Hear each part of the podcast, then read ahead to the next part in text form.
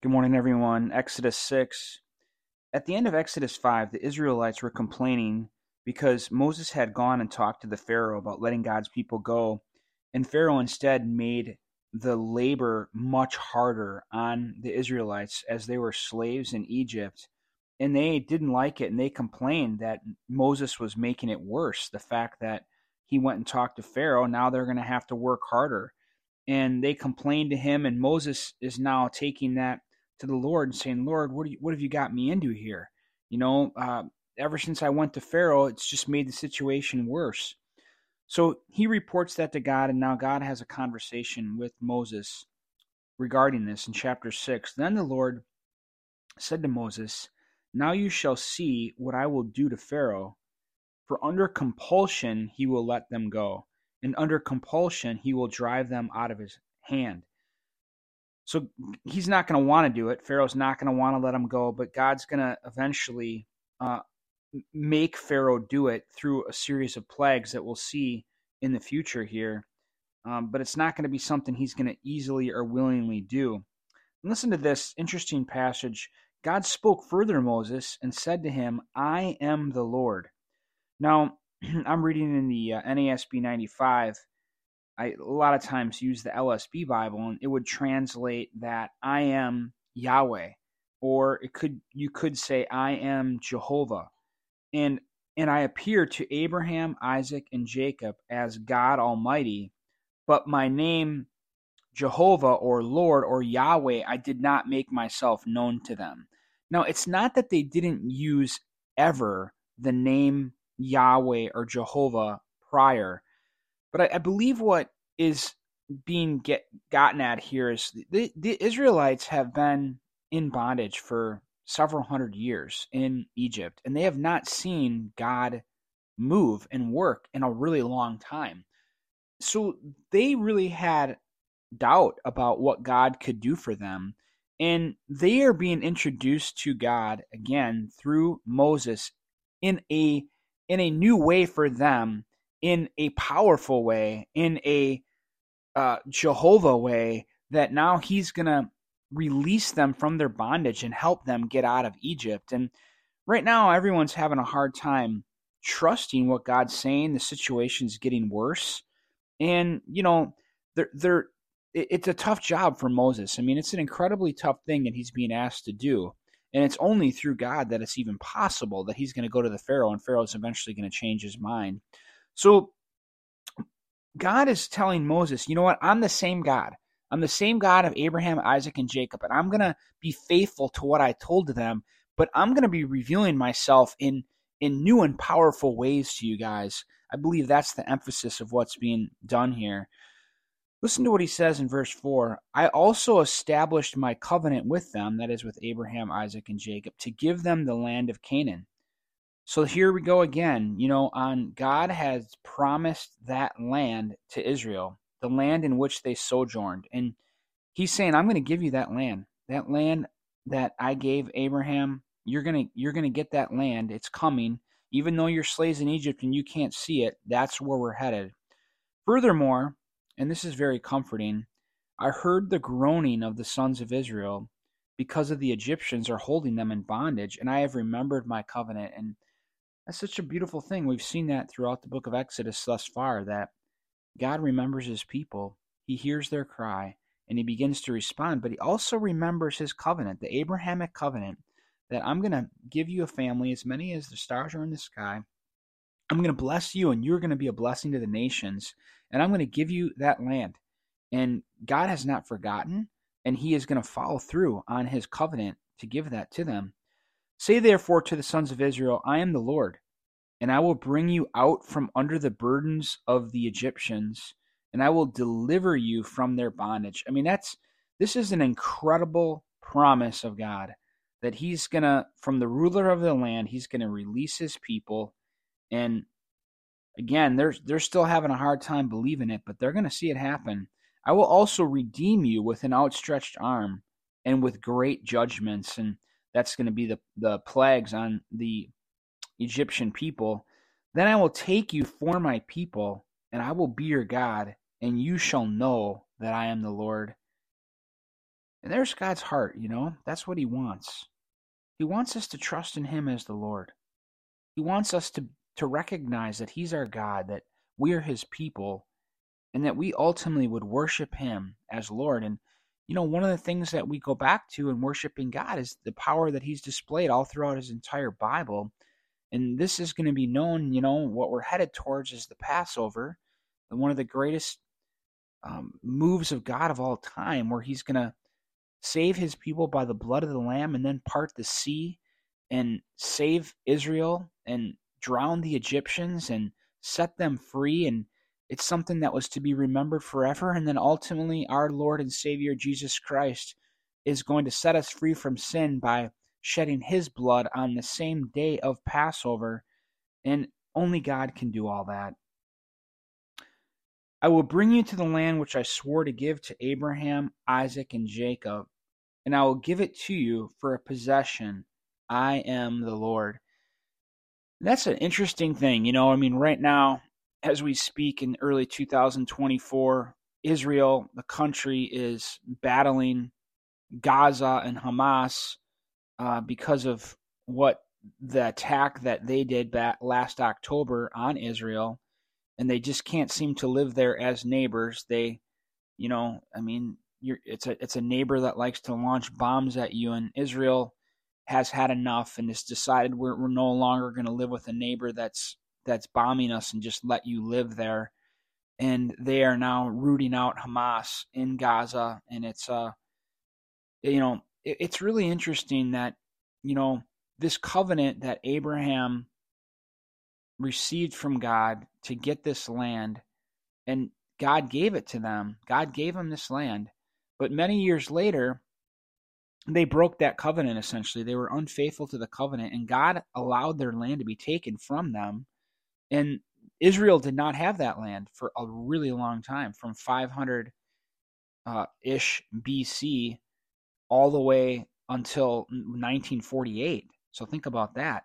2400 years that they didn't have the land and it was be- as a punishment because they broke the covenant well god allowed them to be restored to the land but now other people were there and that's where we get the conflict that's happening today is the palestinians said well hey we were here and now you've come back in and you've taken over and now israel's in control and now they're fighting about the land and you know i think what this is all going to lead to is the end times. I mean, ultimately, God's going to do what he wants with that land because it's his land, it's his world, and he promised Israel that land. But yes, they broke the covenant and lost it.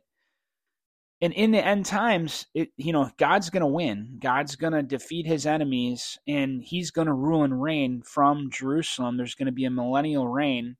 Uh, and I think all this is happening since 1948 is just all leading to the end times. You know, there's to be wars and rumors of wars, and an antichrist is to come and bring in peace to Jerusalem for a little while, but that's not the person that's going to be able to be trusted. And there's to be a tribulation, but you know, God's going to come back to rule and reign after the tribulation and set up the millennial reign. So this is all just uh, part of God's story, even what's happening in Israel right now. But ultimately, you know what? That land is going to be restored again to Israel.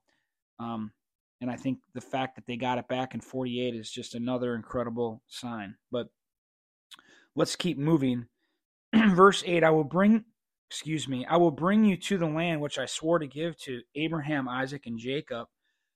excuse me. And I will give it to you for a possession. I am the Lord. And he seems in this chapter to really accentuate that I am Yahweh, I am Jehovah. Let me show you what I can do. And then you know what? I want you to follow me. I'll be your God. You can be my people.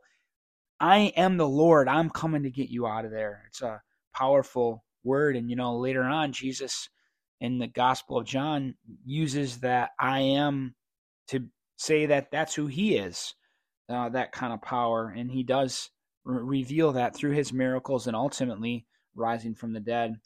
So, verse 9 So Moses spoke thus to the sons of Israel, but they did not listen to Moses on account of their despondency and cruel bondage. So, they were in such a difficult situation and they had not seen God move in such a long time that they just aren't really fully buying into this yet. And it's going to take the miracles of the plagues to ultimately get them on board to obey and listen to Moses. So now the Lord spoke to Moses, saying, Go tell Pharaoh, king of Egypt, to let the sons of Israel go out of his land. But Moses spoke before the Lord, saying, Behold, the sons of Israel have not listened to me. How then will Pharaoh listen to me? For I am unskilled in speech. Then the Lord spoke to Moses and to Aaron, and gave them a charge to the sons of Israel and to Pharaoh, king of Egypt, to bring the sons of Israel out of the land of Egypt. So, you know, we've heard this story before, and it seems like God's wanting us to remember how difficult of a task this is that everyone doubted. Everyone was like, no, this ain't going to happen. Pharaoh's not going to change his mind. No one's going to listen to me. It's an insurmountable task, but it's only because of God that it will succeed in the end, and they will see the hand of God make it happen.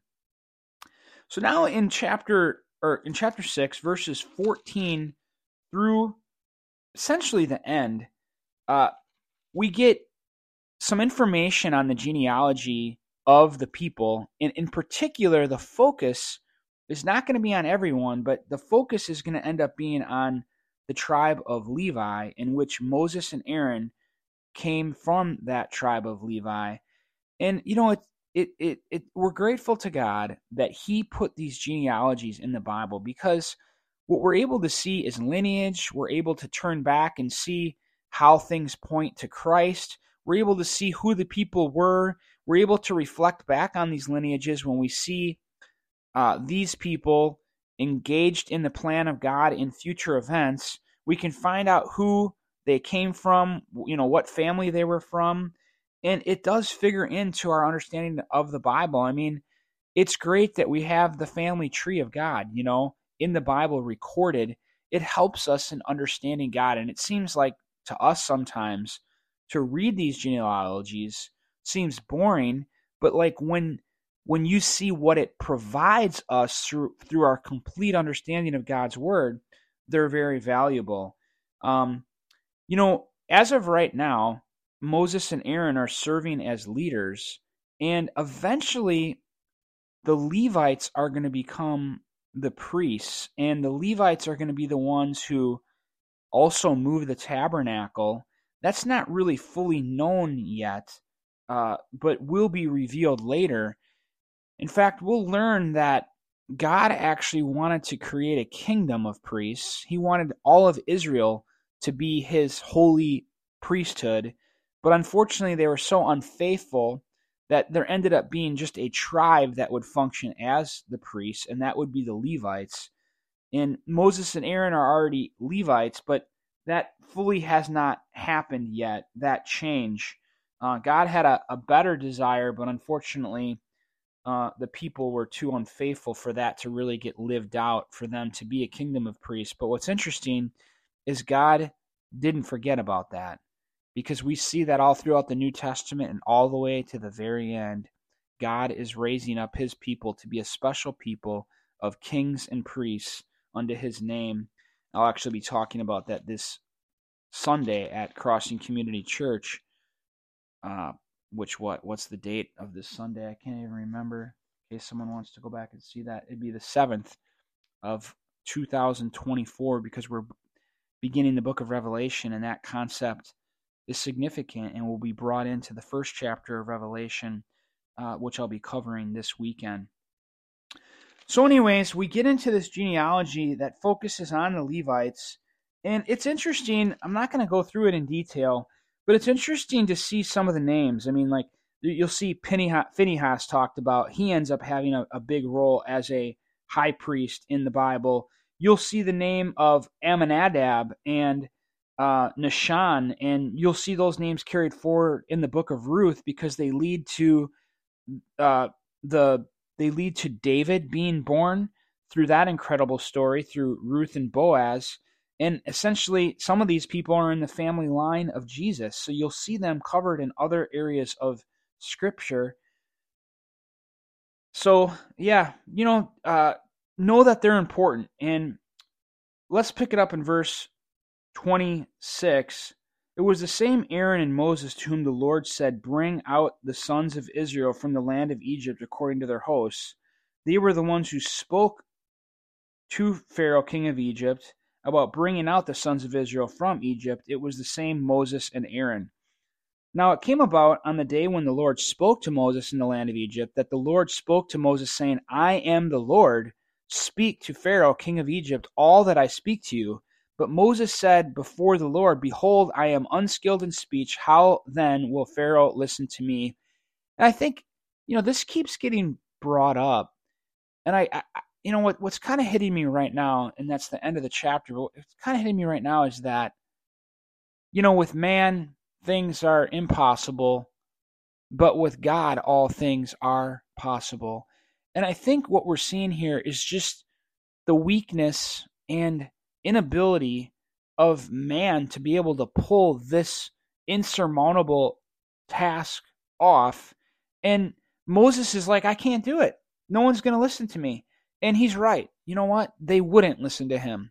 And he couldn't pull this off. But it's only through the grand plan and miracle of God and the power of God at work that somehow he's going to be able to preserve Moses, that Pharaoh's just not going to kill him.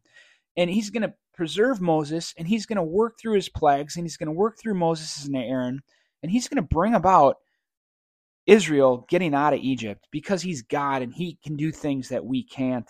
So even though they felt like there's just no way this is going to happen, it did happen. All glory to God. We can trust in God. He can do amazing miracles and he does here with the people of Israel. God bless you all. We'll see you at Exodus 7.